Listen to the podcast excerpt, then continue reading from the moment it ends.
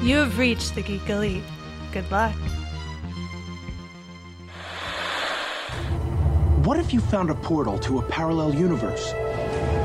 What if you could slide into a thousand different worlds? Where it's the same year, and you're the same person, but everything else is different. And what if you can't find your way home?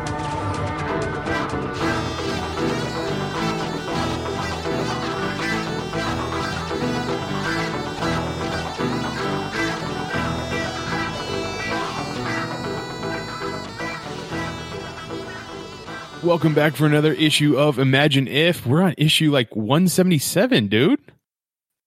Yeah, that's that's true. We're getting up there. I think by the time we hit uh, 199, we'll stop, relaunch it as a one issue, and then the next issue will jump up to 200, and then we'll milk it one more time so we could say it's the 201st issue. So that's 200 appearances of Mitch and Chris in the Imagine If multiverse. I mean, Uh, the- strategy. if we're, if we're gonna follow suit, that's kind of how we'd have to do it, right? we want all the money. and then we'll have to do the five year anniversary issue, and uh, and then we finally learn the secret origin of Mitch after that. yeah, there you go, there you go. but yeah, we, you know, we're talking about uh, this week. We're going to be talking about a very popular show right now. Uh, the Boys on Amazon Prime is is started its second season, and uh, we're ready to to talk about that and how it compares to the comic book because. Uh, I've read the first three volumes of it. The fir- the first volume, which was actually at DC Comics Wildstorm imprint to be specific. So don't tell anybody. yeah, don't let them know you're secretly enjoying DC on the TV. don't don't let them don't let people tell you they're there. Don't let anybody tell you that DC didn't do stuff that was risque. Because geez, there is some there is some stuff in that first volume that I can't believe DC let happen. I had to change my contacts after I read it. So before we get into the boys on the on a boys 101 we're going to go ahead and talk about the spinner rack because it's new comic book days as chris likes to point out and I want to spell it D A Z E. Uh, well i mean that's how you have to do it. you have to be edgy Yep. All right. So yeah, silent X at the end. All right. Uh, so here we are. So if you go to your local comic shop on a Tuesday, what could you expect to find? Well, you will get all the brand new stuff from DC Comics. So right off the bat, we have Action Comics 1025. Uh, the era of Bendis is still going at it, and right now we are getting to see some of the uh, the Kent family war, um, which is basically dealing with the idea of sorry, not the Kent family, the House of Kent. So we finally have Superman and Lois with their Superboy. Connor Superboy and Supergirl are coming together to take on whatever menace they've been taking on. wait Um, and this all oh, go ahead. who's supergirl right now So I, you know, I don't know. Like it's it should be the ultimate version of Supergirl. Like this is the one that we've known, but considering she's been post crisis, pre crisis, new 52 and reborn, I don't know what tweaks or changes they've made to her, but I would say this one feels like it's it still should be in line with the uh the Supergirl that we got in Superman Batman from Jeph Loeb when he okay that's back. yeah that's what i was i was wondering if it's that supergirl Yeah, so I'd I'd feel like it's her. She's just been, you know, revamped via New Fifty Two and then revamped and retweaked during Rebirth. gotcha Yeah, but uh, the era of Bendis is coming to an end in December, so be prepared as these stories will start to conclude and wrap up. Um, we have Aquaman 63, which is continuing on the growth of the Aqua family as they are going through their adventures. But right now, we have some uh, new writers on there, Jordan Clark. So it's going to be real interesting to follow this book because should be having a movie or some excitement about Aquaman coming up pretty soon here. That'll be something to watch. Batgirl is hitting issue 49, and this is part of the Joker War, but this will be more of the collateral damage. So this is going to be real interesting because I think this is going to have some of Barbara Gordon facing her trauma while dealing with the Joker.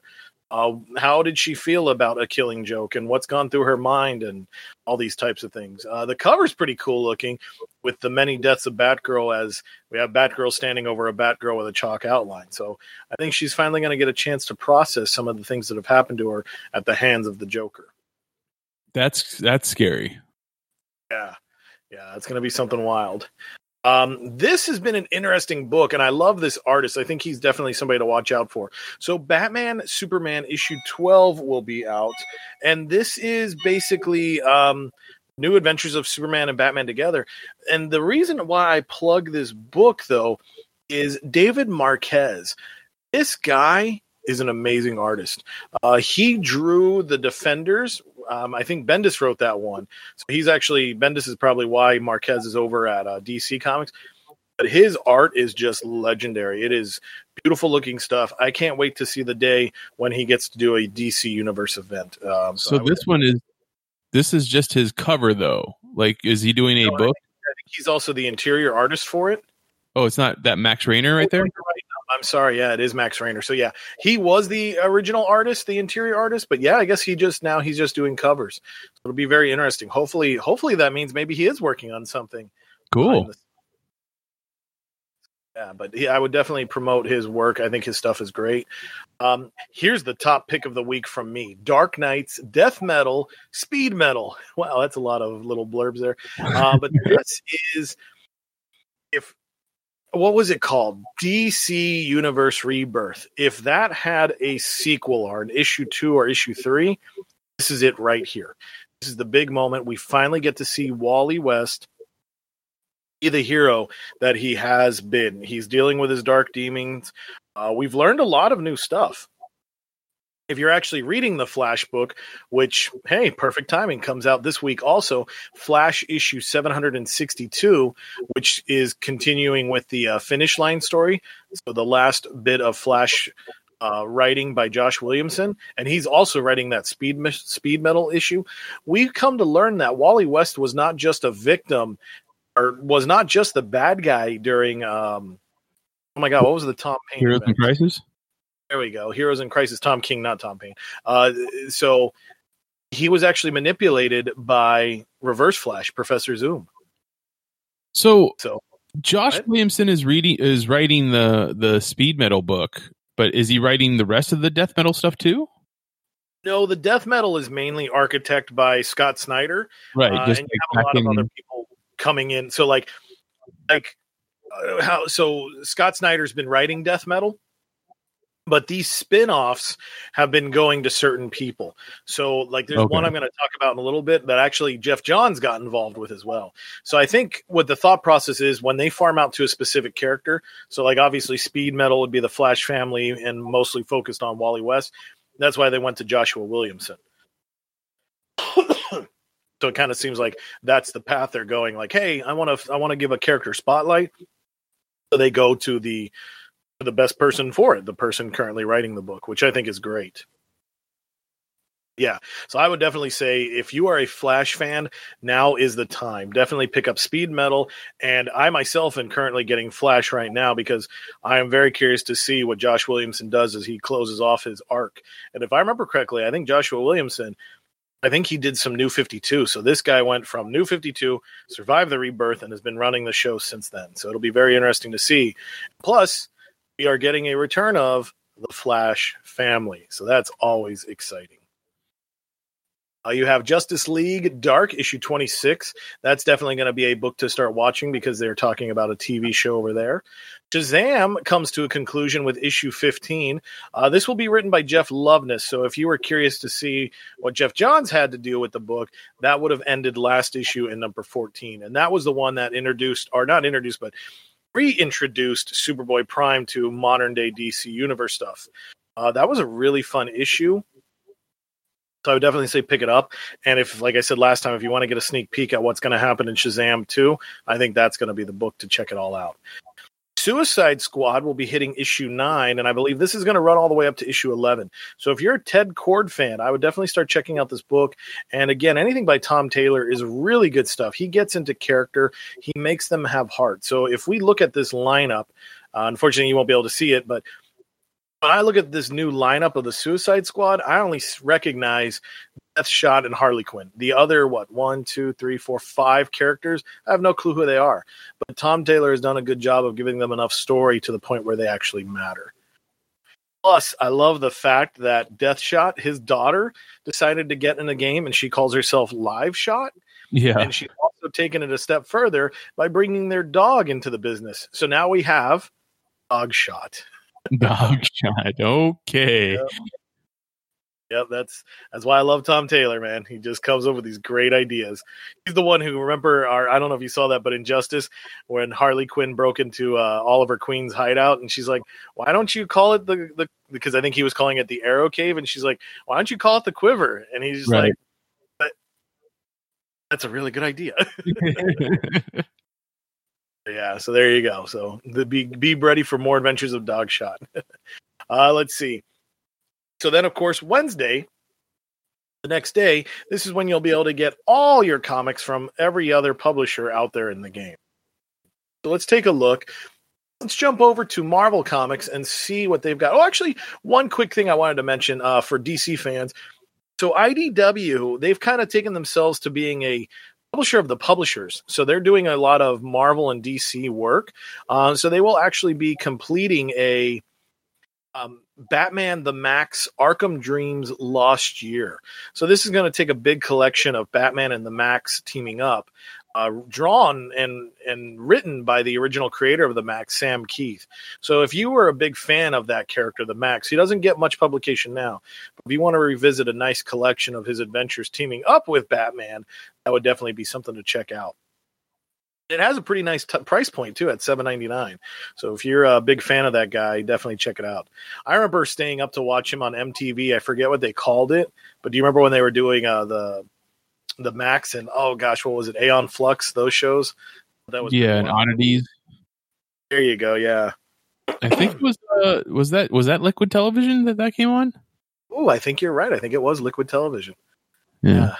Man, memories. All right, so let's see. From Marvel, uh, Captain Marvel number 20 is getting a second printing. So something exciting must have happened in that Empyre tie in issue. So I'd definitely keep an eye out for that. Daredevil issue 22 hits. And this is going to be big because this is the fallout from One More Day, Matt Murdock style. So now we currently have Michael Murdock is a real person. And I'm very intrigued by this cover because it kind of looks like an Iron Man mask. Very much so. Daredevil horns, but extreme. So could that mean Tony Stark is involved? Mephisto's involved? How, why, and what is going on? So this is definitely a top tier book. I highly recommend. So I'm excited to see what adventure awaits. Doctor Doom issue seven is out. Uh, Christopher Cantwell, I would definitely say keep an eye on this guy. He is doing some amazing stuff. I've heard nothing but good things about his Doctor Doom. And recently, last week, he just launched Iron Man number one. I read that. Wow, that was really good. He did such a beautiful job of rebranding Tony Stark and actually making him feel like a character again. Like it was, it was a really good issue. So I'd say definitely check this guy's writing out. Uh, Empyre issue five gets a second printing. We have, let's see, if you're collecting the Alex Ross, um, what were they called? Yeah, the timeless posters. Uh, the Silver Surfer one will be released with Fantastic Four Antithesis. If I'm pronouncing that right, issue two. Antithesis. Um, Antithesis, yeah. Okay, there we go. Uh, it's written by Mark Waid, which I think helps because Neal Adams has been revisiting these classic characters, and it's great because Neal Adams' artwork still holds up. I don't mean to be rude. The guy can't write to save himself. oh.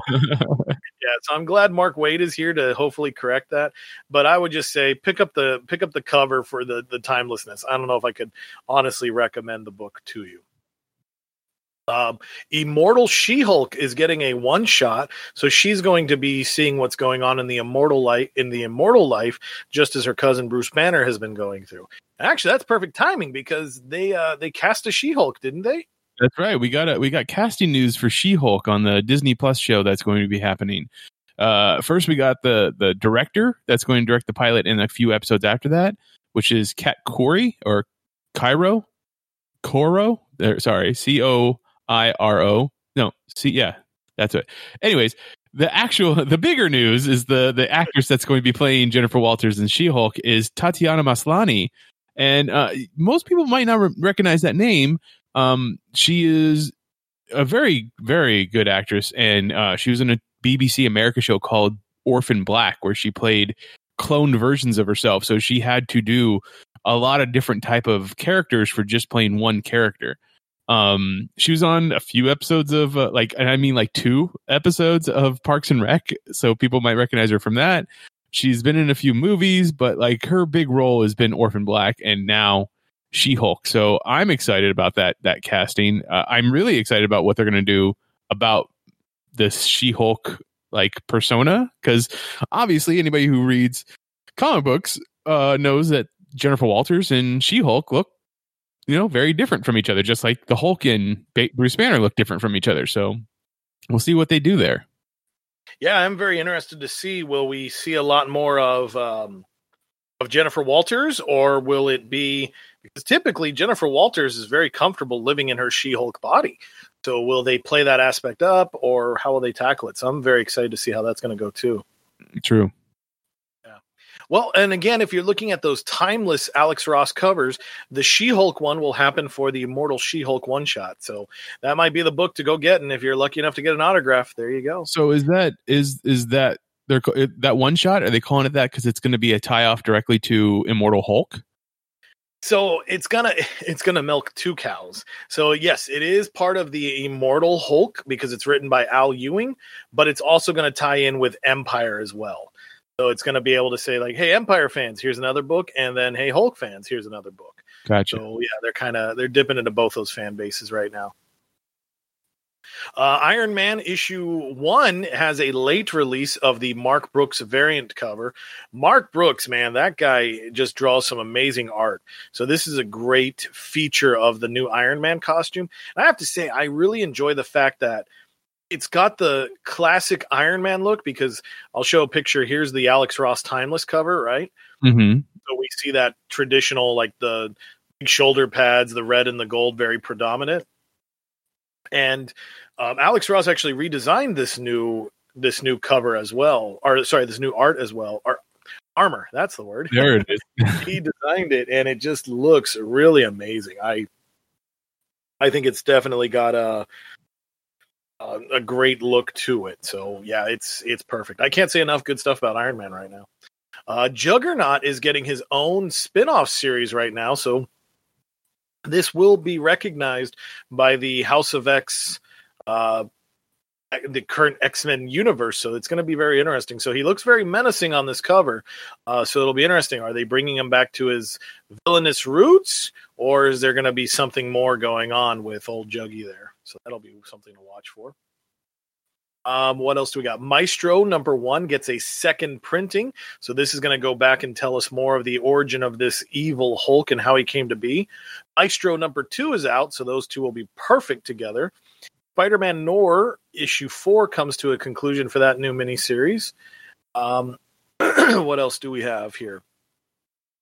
Spider Woman issue four will be out, and this kind of deals with the uh, the whole new plan for Jessica Drew and where she's going with her abilities. Um, this is kind of neat. This, the facsimile editions are coming. So Tales of Suspense number 39 is getting reprinted. And the big question is, what's so special about Tales of Suspense number 39? Well, that is the classic first appearance of Iron Man. Um, this one's a great one because one of his co-creators is actually Stan Lee's brother, Lee Lieber. So that's kind of neat um, to see how that all began. And we've got Thor issue two getting a fifth printing. So definitely Donny Cates is doing some crazy stuff over there in the Thor world.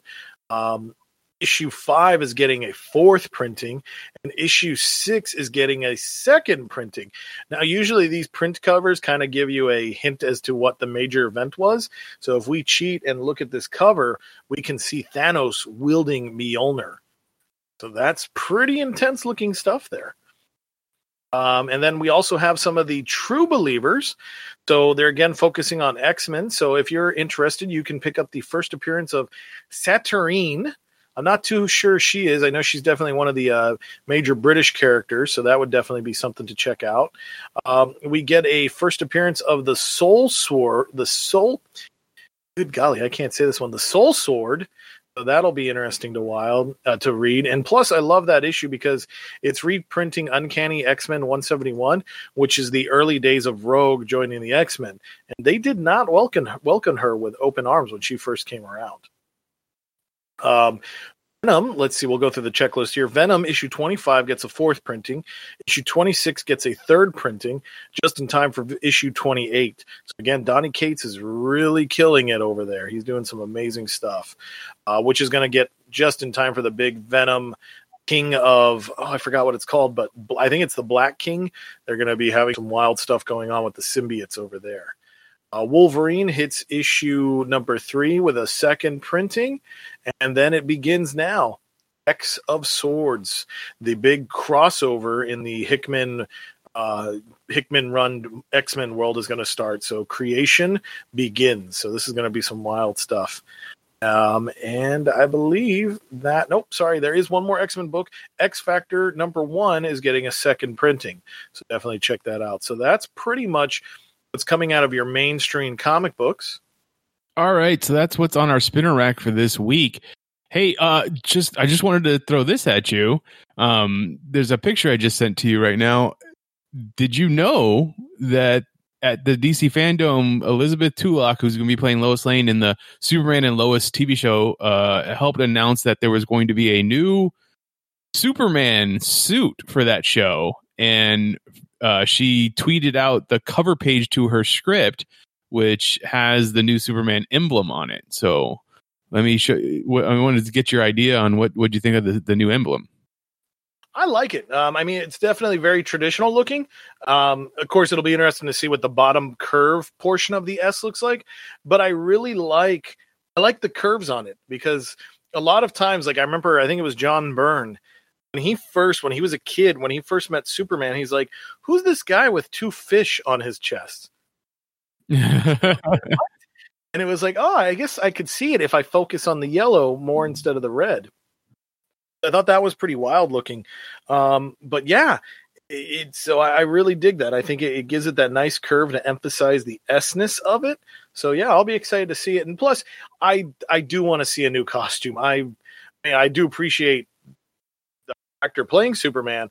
But yeah, I, I really want to see something more than what they've had from the CD costume or the CW costume that we've gotten so far. Yeah, I think what I remember hearing them say was that uh, the costume that Tyler Hoechlin wears was never meant to be worn for more than a few episodes of of Supergirl. Like that's where he first showed up, and the idea that uh, he's going to be wearing this for the whole show, you know, filming 20 some episodes if that's what they end up doing.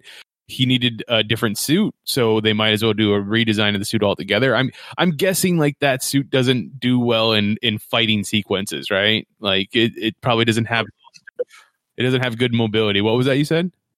Said yeah it does look a little stiff. Yeah. So uh yeah more power to him to to getting a new suit and hopefully it looks cool. Like of the suits that we've seen in comic books that we haven't yet seen in TV shows, is there a certain one that you think would be cool to see on screen? Because you uh, can't use the Kingdom Come one because we've already seen it now. you know, I guess just because now we're we're at a point where the impossible can really happen. I think I'm going to go there. I want to see Electric Soups. I want to see it in live action. Ooh, that would be insane. That would be pretty incredible. Yeah, and I think it'd be a fun TV arc because if you think about it from at least like a production standpoint, you're going to get more Clark Kent. You're going to have a Superman who necessarily doesn't have his powers because he would have to turn on and off, right? So it's like you can right. have more of those adventures of he's just Clark Kent. And I think it would put him in some situations where it's like, yeah, you're going to see Clark Kent bleeding now, as opposed to just being like, oh no, I got hurt. And it's like, no, you didn't. You're Superman. yeah, I mean that could be. I mean this is this is a TV show that takes place after the what they're now calling the CW verse. Uh, you know, Crisis on Infinite Verse uh special. So why not have them come back as the the version that that has the electric powers? I mean, even if they only did it for a season, it'd be interesting. Oh yeah, definitely. So I think that'd be fun. So yeah, that gets my vote. What about you? Any particular costumes you want to see now in reality? I mean, I like I liked the uh, new 52 like no trunks, high collar uh Superman suit. I I I kind of dug that that uh redesign. If we had to go with something else, um I wouldn't mind. I mean, I don't want Superboy Prime to show up, but I wouldn't mind seeing the anti-monitor Superboy Prime outfit. Like, I don't think that's the version that he's going to be wearing, but it'd be funny. That would be pretty cool. And actually, that would be fun to see. Like, you know, why not? Let's bring Superboy Prime, Prime to live action. Yeah. It's, his time has come.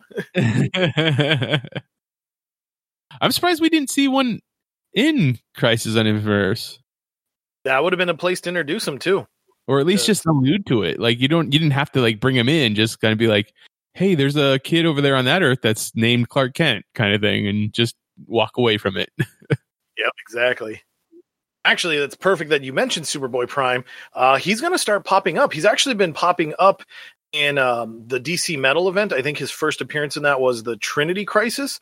Again, like like you said, they should have easily done something during the CW Crisis. And be like, hey, there's a kid named Clark Kent over there. Um, so they could have planted that seed, but he's definitely back. So that's always exciting. And he usually comes around during a time of crisis. So there's been a lot of talk of could death metal be setting him up for a heroic turn? So I think that would be kind of interesting because if you think about it, Crisis on Infinite Earths is pretty much his first appearance. Infinite Crisis, the direct sequel, sets him up for the villainous turn. And then now you have this one, which is, I guess they wanted to originally call it the Dark Crisis, but they stuck with death metal and Dark Knights and all that stuff. But um, so yeah, definitely keep an eye out for him because he gets a nice cover on uh, death metal number four. So it's very stylistic looking, a very uh, character featured cover. So he's going to have a lot to watch out for. And plus, if we look at the advanced solicits for death metal number six, you can see him standing with the heroes side by side with Superman. And then also one of the, uh, or actually, it's called Death Metal The Secret Origin. So we can see a nice splash cover there of Superboy Prime by, versus the, I think they call him the multiverse who laughs now, but basically the Batman who laughs powered up with uh, Doc Midnight powers or Doc Manhattan powers. So, yeah, so maybe we will get to see him be a hero after all. That could be exciting. so Wally West and the Batman Who Laughs both have Doctor Manhattan powers. Yeah, for some reason they've they've slipped it onto the same, Are they split it between those two characters. I mean, that's good. You need someone to. Ha- I'm guessing one person shouldn't have all of Doctor Manhattan's powers, other than Doctor Manhattan. Yeah, well, and two, it's kind of interesting because it makes me think of of my favorite lines from John Byrne's Superman Batman Generations when they were talking about Supergirl and in this multiverse, she's the daughter of Superman. Thought it was neat because they were like, because she's like, well, I only have half your powers, but then Superman's like, yeah, but half of Infinity is still Infinity. So it's like, hmm. Uh, yeah, that'll be very interesting to see how those two share the powers and what's going to happen with that. So, how would you feel about uh, Superboy Prime turning to be a hero again? You know, so I have my own theory on that because while the cover looks perfect and it's like, oh, this is really cool, this is still a Superman versus a Batman. And DC just loves to keep throwing that in our face any which way they can. So would I love to see him be a hero? Sure. I love redemption stories. I love that journey back to the way they were. Uh, he is a very like Superboy Prime is a very tragic character because essentially in his first appearance, his world dies. Um, so I mean, it would be neat to see him, but at the same time, I'm not gonna lie, he is such a great villain that it would be exciting to keep him that way because I really did enjoy the fact that Geoff Johns was like, "Hey, we have these two teenagers. One is crazy evil and one is crazy good. Why not have them fight each other?" So it's like, huh, Superboy Prime is a pretty good villain for Shazam. And as you called it, I like that the Shazamly, you know. So like, yeah, that would be that would be pretty uh pretty awesome to to to to see just to just to see how two people who had power thrust upon them uh coped with it. yeah, definitely.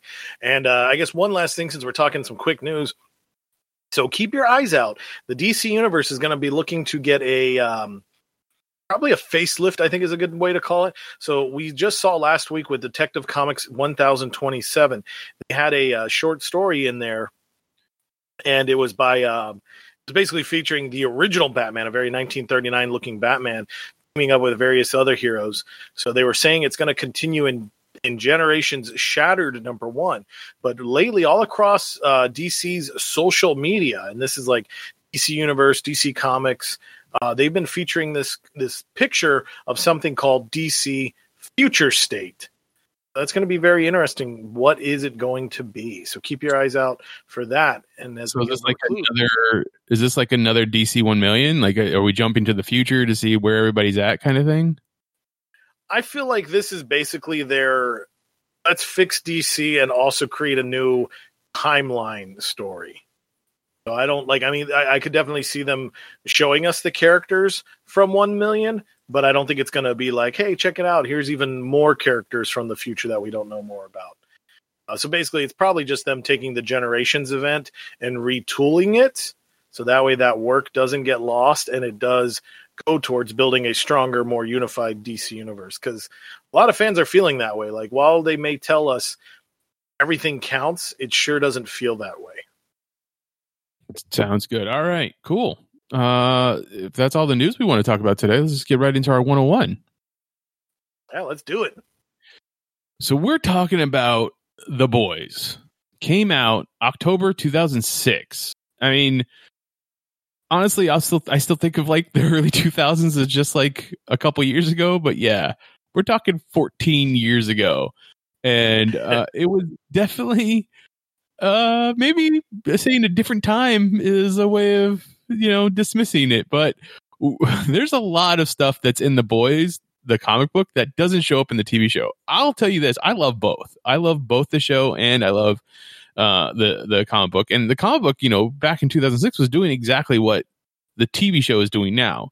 It's deconstructing the idea of superheroes and how uh, we put them up as celebrity.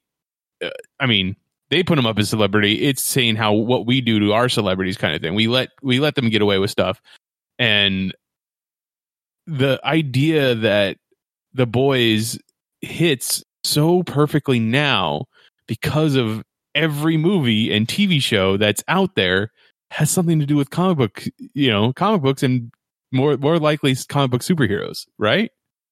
Yeah, no, they've definitely become a huge staple of pop culture and even just TV or movie culture as well. So it's it's I mean, it's not surprising that with everybody snapping up everything that has to do with comic books and comic book superheroes for movies or TV shows that Amazon went and grabbed the boys, which first came out on Wildstorm, uh, which was an imprint for uh, DC Comics. But after the first volume, which was what six issues, it, yeah, six issues. It went over to uh, Dynamite because DC was just like, okay, this is just a little too mature for us, even with our imprint. I mean, zoom forward to what, 14 years later when you get Batman Black Label and you get the Bat Dong come out. yeah, you get to see the Bat Pole finally. yeah. I mean, obviously that's that's nowhere near as as bad as what it is that we get in the first or we get in the volumes of the boys. Uh, I mean, it goes everywhere from drug use to rape to uh, explicit sex and murder and blood and gore and it is all over the place. And I mean, there is a lot of like Billy Butcher himself, as portrayed by uh, Karl Urban now, uh, is a lot more tame, so to speak, than the Billy Butcher that you get in the Boys, the comic book he uh will he doesn't hold anything back. He he uh he he constantly calls like he calls Huey a poof. And if you're on the other side of the pond you know that's a derogatory term for a homosexual.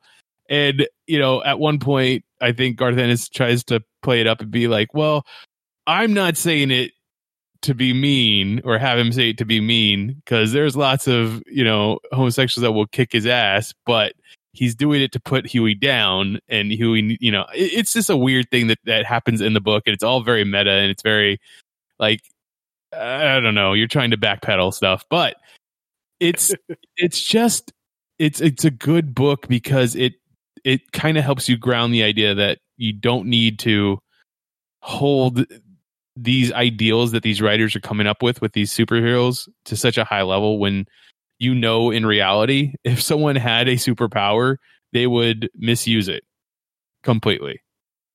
Yeah, well, I mean, it definitely brings up an interesting thought because I've looked at that. Like, I was really impressed. So, this is what's wild about this episode for us is Mitch is going to be more the comic book guy, and I'm going to be more the TV guy this time.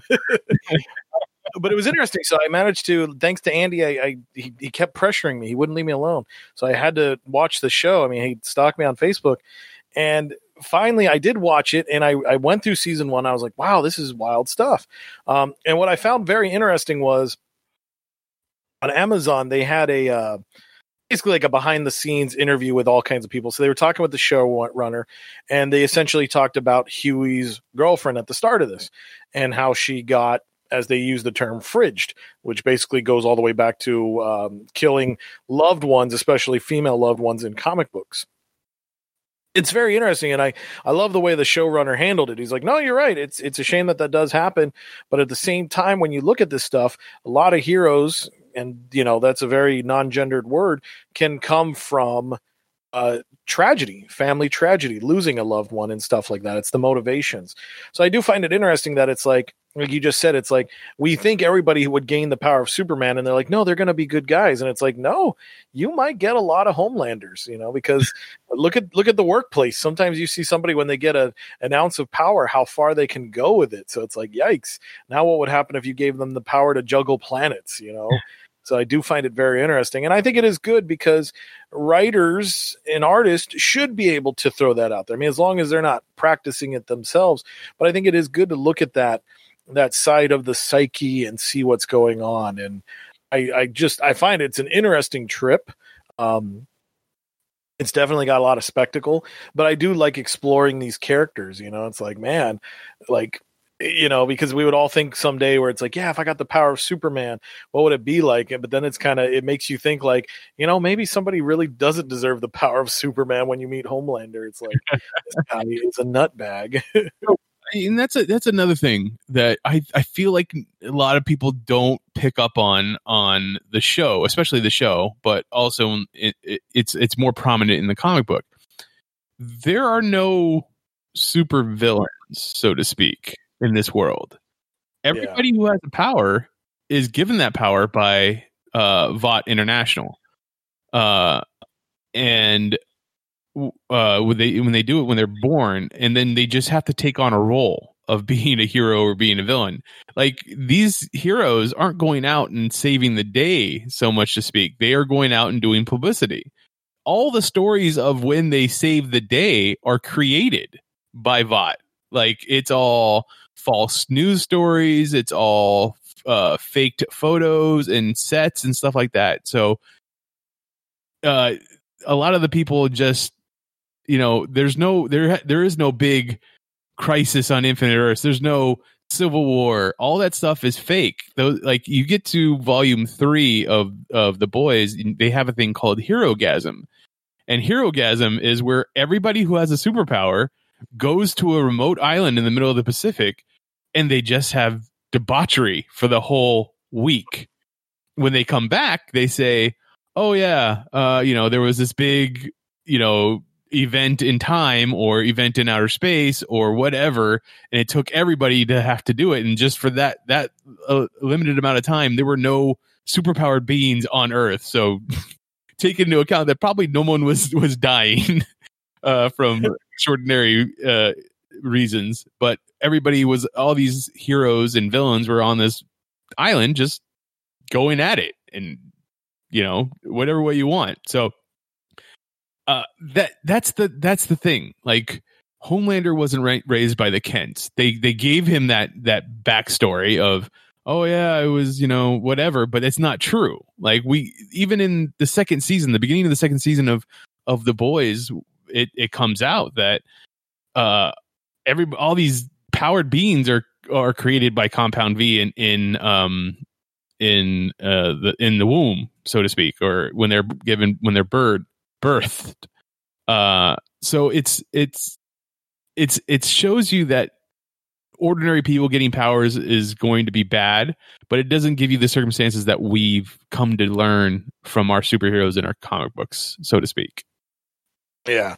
Well, definitely it puts that darker side of humanity into these stories which does make for some interesting views because it's like, you know, I think that's what makes Superman even more special is the fact that there is Clark Kent. You know, um, Yeah. if you didn't have the Kents raise him, what would have happened? And it, we we get to see that now. It's like holy moly, and and these these stories of of evil gaining these powers. It's just wild. And you know and even then too i also like the fact that the boys themselves it's like yeah you look at them and it's like well they look like scumbags. And they and they do act very scummy. I'm not excusing their behavior but it's like wow you know like yes just because i mean it goes back to that old adage don't judge a book by its cover you know? So it's like yeah this is uh this is definitely exciting because what we see on the outside does not show us what's in the inside. And when we truly see what is in the inside it's like this is something else. And us you know the motivations like i definitely have to say like as my only experience is really the tv show but i do i i, I admire times with billy butcher. I'm like no I, I get it. But i love as the show has progressed that it's kind of like dude you're no different than homelander. Yeah. it's created such a great character struggle that it's like I really liked him at the start. Now I'm kind of like, no, dude, you're jacked up. Um, then you've got Huey, and it's like, yeah, at first you're like, no, this guy is really, you know, like I get it, I can understand him, and then it turns from a mission of sorrow and revenge to now almost a mission of love with his relationship with Starlight. I think that's been some interesting character growth, and plus you top it all off with Billy Joel. I'm not going to get mad. so yeah, let's talk about some of the characters. We we have a lot. We have a lot of the same characters that we had in the comic book that we have in the show right now. Um, the you have Billy Butcher, who is ex CIA, um, and now is given the task of of killing soups. Or in the comic book, the idea is that they had a team before the book starts, where uh, they were tasked by the CIA to keep soups in line. Eventually, they disbanded that uh, branch, and um, because because Homelander essentially, like they they just knew that it's he's he's ruthless. He's going he will kill you. So uh, part of that group was uh, Mother's Milk, which you know he he's a he's probably your most straight arrow person on the team, other than Huey. Uh, the book is all through Huey's eyes, just like how uh, the TV show is all through Huey's eyes. So he's the new one. He's the one that comes in because his girlfriend, soon to be fiance, is killed by a train, like you said earlier, and uh, he's he, uh, you know, Billy Butcher kind of basically sees that the this kid has all the right motivations now and has the right temperament, like temperament or mentality to be the next person on the team, and that's uh, why they put him into that. And so back to Mother's Milk, you know, he's kind of the one that's like keeping Billy from going too far most of the time. So then he also does the rest of the team. But he has his own motives too. He's got a family that he wants to keep safe. Frenchie or Frenchman is a bomb maker. He's essentially uh you know, their tech guy but also a terrorist in his own mind, like in his own right. Like he's he's not a a lovable, affable villain kind of thing. He's he's I mean he's not he's not uh, a terrible guy in the comic book. He's he's kind of the same, but he he knows what what's happening. Like he he he knows how to kill people very well. Uh, in the show, she's called Kimiko now, but in the comic book, she's always just called the female. Sh- That's it. They don't. I don't think they ever give her a real name, at least not to the point where I I know. And she she still can't speak, but she wasn't, to my knowledge, trafficked. Uh, and then given the compound V, she is an an enforcer for the yakuza though, so she'll go around and she just kills other uh, Asian mobsters and Asian gangbangers and stuff like nobody's business. And that's where uh, Billy Butcher comes to get her again. He's like, "Hey, um, I need you to come back to the team so we can take care of Soups." And she's very much on board with that. Yeah. The other thing that's different with the comic book that it is from the TV show is that everybody, not just the female, has superpowers because they all took the compound V, except for Huey. uh, Billy Butcher just kind of stabs him with the syringe and gives him Compound V, like without his knowledge. And the idea is that we're going up against Supes. If we take even one like flick from one of them with their finger, we're going to die. So we need to have superpowers. And essentially, they all just get super strength and a uh, you know somewhat invulnerability. And that's kind of it's, it's like the most generic. And I don't know what it is that decides who gets what powers in this world because they're all getting it from the serum, but obviously they all have different powers. Like Queen Yeah, Maeve, what was that? Yeah, the variations. It is interesting because if we're all taking the same quote unquote drug, we should all get the same abilities, but yet somehow some will get different different power sets. Yeah, like and obviously we, they they're the seven are are mocked up to be like the the, the Justice League. So you have Homelander has all of Superman's powers, but why did he have Superman's powers and A Train has all of Flash's powers, and then Maeve just has flight and and fighting ability and super strength that like to be like Wonder Woman. It's like it it really doesn't have anything in there. And then there are people in the comic book that are just people, like Tek Knight. Tek Knight is basically your Iron Man and Batman put together. He doesn't have any superpowers. He just has a suit. That is pretty wild. So yeah, it, so it'd be real interesting to see will these characters and will will some of these storylines be brought to it? Because one thing I noticed right off the bat, and this is interesting because it kind of goes back to a, a discussion you and I had touched on earlier, like a couple, like a long time ago. But with the death of the Waynes, should it be like they portrayed in uh uh, what is it? Uh, Batman Begins, where Thomas Wayne was more passive, like, no, you don't have to shoot us, or should it be like in Batman versus Superman, where Thomas Wayne is like throwing fists? So eh, I find that interesting when you change those origins. So in the boys, the comic, you see A Train still splatters into the uh into the fiance, but he did it while chasing a bad guy, you know, essentially being in a fight. I find that interesting because it's like, well, yeah, it's it's still a shame that collateral damage is happening, but it's a little bit more understanding. While meanwhile, in uh in the TV show, A Train is basically running while high. You know, it's Mhm. like getting hit by a drunk driver. So I like that motivation a lot more in the TV show. What about you? How did you feel about that change? I mean, it makes more sense. It it it plays more into the idea of uh there are no serious situations that call for superpowered beings. We just have superpowered beings, and thus they are unregulated. They're you know it's it's it's it's a person with the ability to run at that speed, but being high, they should be held accountable. But we don't.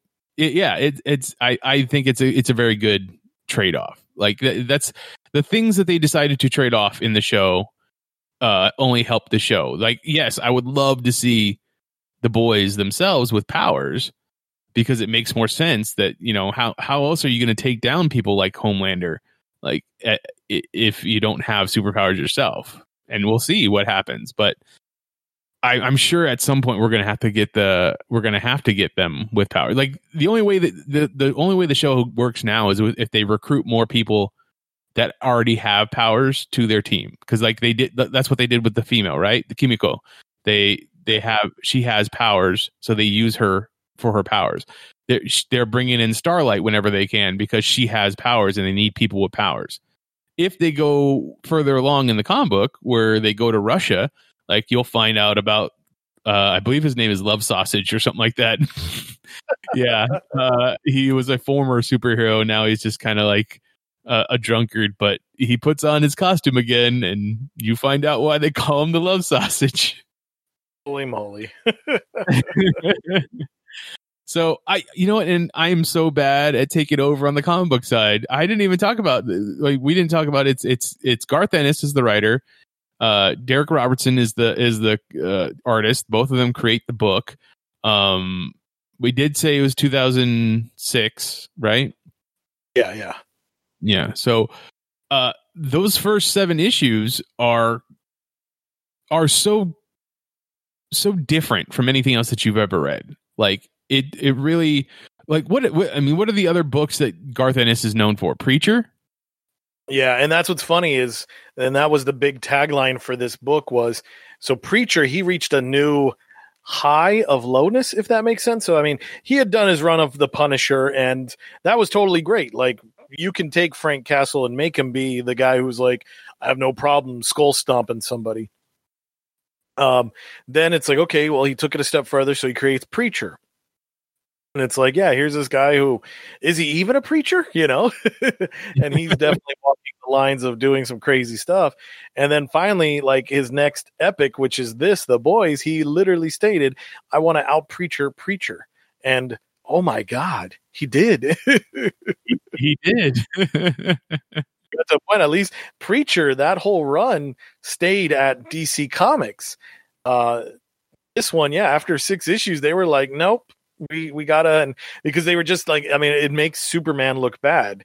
Because if you look at issue one, it is funny how I, forget who, but somebody's stepping on essentially Captain America's skull and splattering, and it's like, oh yeah, that's cool. Make Cap look bad, but then when it's like Homelander gets introduced, it's like, yeah, we might have to step away from that. oh, I mean, that's it's funny because yeah, in the the first issues when they have the guy stepping on the the quote unquote Captain America type character, but then later on in this in the the volumes, you have a character called Soldier Boy, which is supposed to be their Captain America, like even more so. So you got to imagine like there's there's all this in the first uh volume where they're like, oh, let's just throw in this character and that character, and we'll see what we can do with that. And then eventually, it's just like, oh, uh, we still needed another Captain America, and we already killed them off. All right, let's let's do a different version of that then. Yeah, we can just tweak the name a little bit, but you know, and honestly, making the move to Dynamite probably helped um, just because dynamite is like hey we can we can go there. We can we can be a little bit more intense.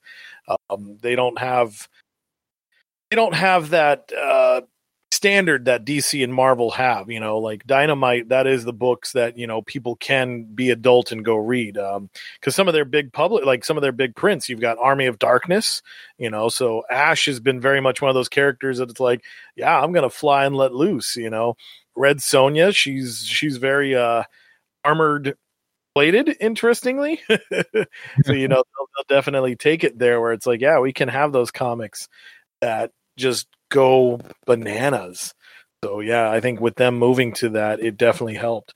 But uh, going back to the original question, yeah, all I can really think of when it comes to Garth Ennis is I just think about um, Punisher, um, the boys, and um, preacher. So it'd be very interesting. Let me see. I'm pulling up some stuff. So he well, did work Hitman. I don't know yeah, if you remember that. Bring up is that is Hitman. So say you know talking about the fact that he did The Boys and Punisher. That's kind of what you have in Hitman, right? Is the mixture of the two because you have this ex-marine that's using all of his skills and now superpowers to take out other supers.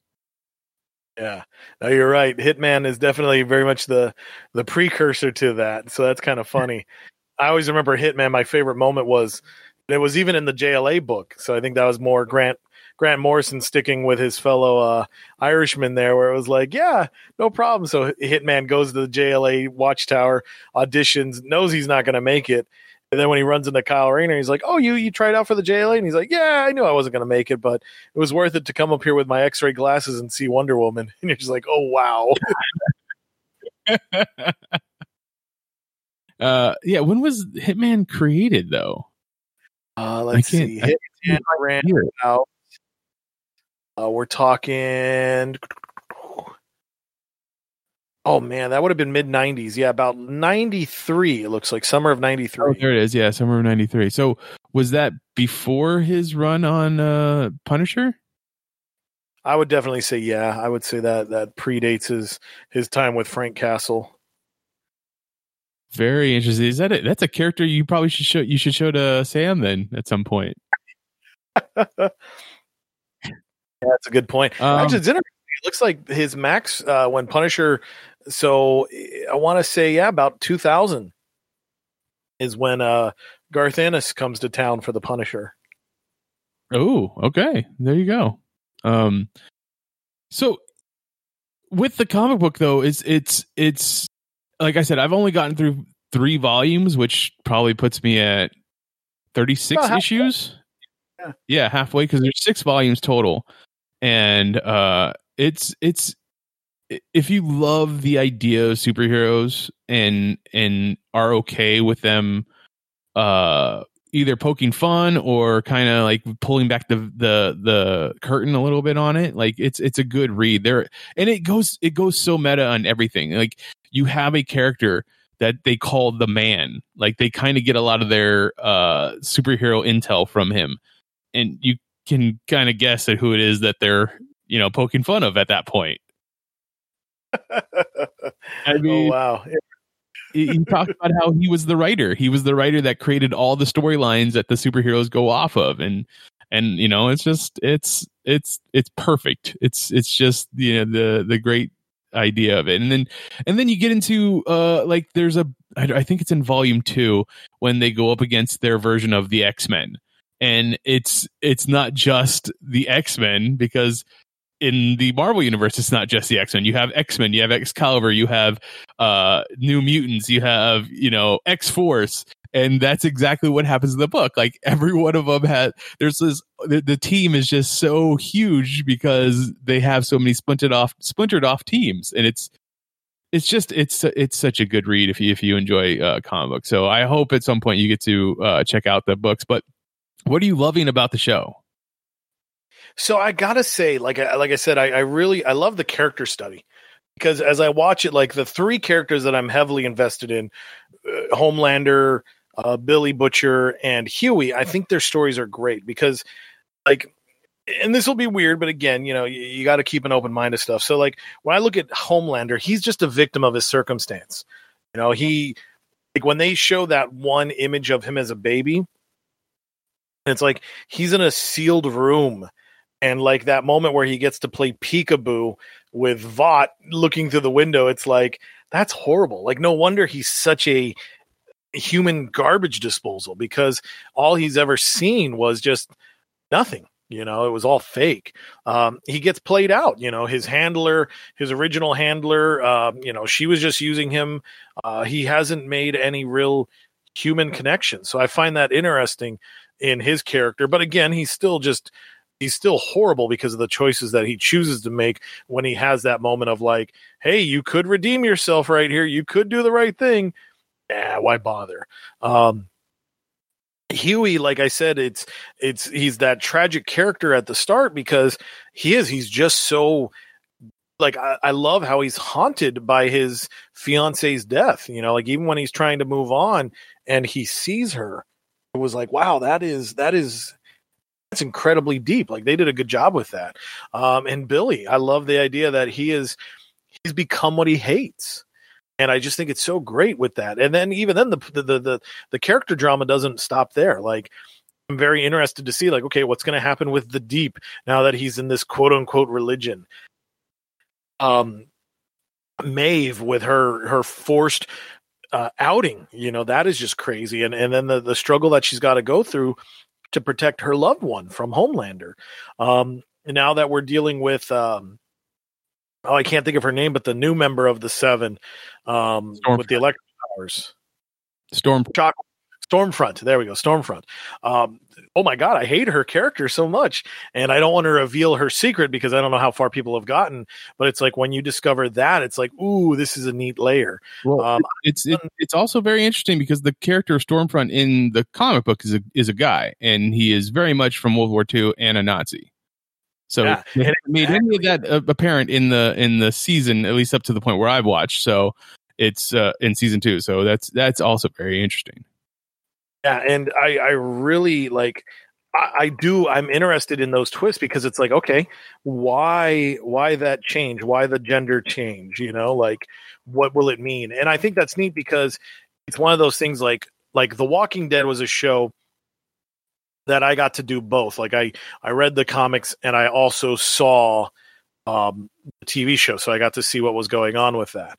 Um, so I'm very excited to see. Like, I think that's neat for the fans of the boys, where it's like, oh, hey, I'm not going to get to see. Um, like, there's going to be new stuff here to make it so it's worth watching. Uh, one thing I did find interesting, going into some comic book stuff. So if you look at the boys, the cover to issue 34, they have their Stormfront, the male version, sitting in a cloud watching the city burn, grimacing back at you. I love how that's totally a play on Grant Morrison's All Star Superman number one, where Oh, yeah. Superman sitting in a cloud looking at you, and it's just like that is that's so great that it does it pokes comics on such a meta level. So I just I think it's great. Like it, it's the, the the showrunner team has done such a great job creating character like is worth it because I love superheroes. I love superheroes more than anything, and I'm getting a joy out of seeing the struggle that these people are going through, and I'm also really appreciating the character that's being created as well. Yeah, I also feel like Stormfront is Garth Ennis being like, "Oh, you think I already created evil Superman? Give me a second, hold my beer. Here is evil Superman." Yeah, exactly. It's like, oh, you thought the first one was bad? Let me give you another.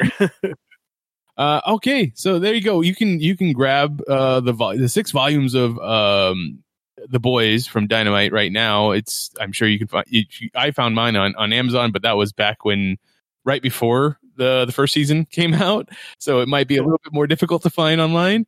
Um, but give give it a read if that's if you're into the show, just so you see where the other stuff comes. It's it's a lot more crude though. Just keep that in mind. Uh, Definitely keep it in mind. Uh, but it, again, it's it's that story that it's just it's very intriguing characters. But yes, you are right; they are they are wrapped up in some uh, crudeness. But I can definitely say I, I could see myself going in and checking out these comics just because it's an interesting world. You know. Uh, if you'd like to talk to me more about the boys, you can find me on Twitter. I am at Mitchipedia, G E M. G E M stands for Geek Elite Media. Chris, where can people find you online? You can also find me on Twitter. I am with the Twitter handle of Stuff I Should Say, should being spelled S H U D. And please check out the Geek Elite Media website where I do writings there. Uh, Rafa and I are currently discussing the uh, Grant Morrison run of Batman against Ed Brubaker's Captain America. So definitely check out that series there. And I also write comic book reviews and news for Adventures in Poor Taste. So check them out at AIPTcomics.com. The rest of Geek Elite Media is at Geek Elite Media on Twitter, at Geek Elite Media on Instagram, and Facebook.com forward slash Geek Elite Media is our Facebook page.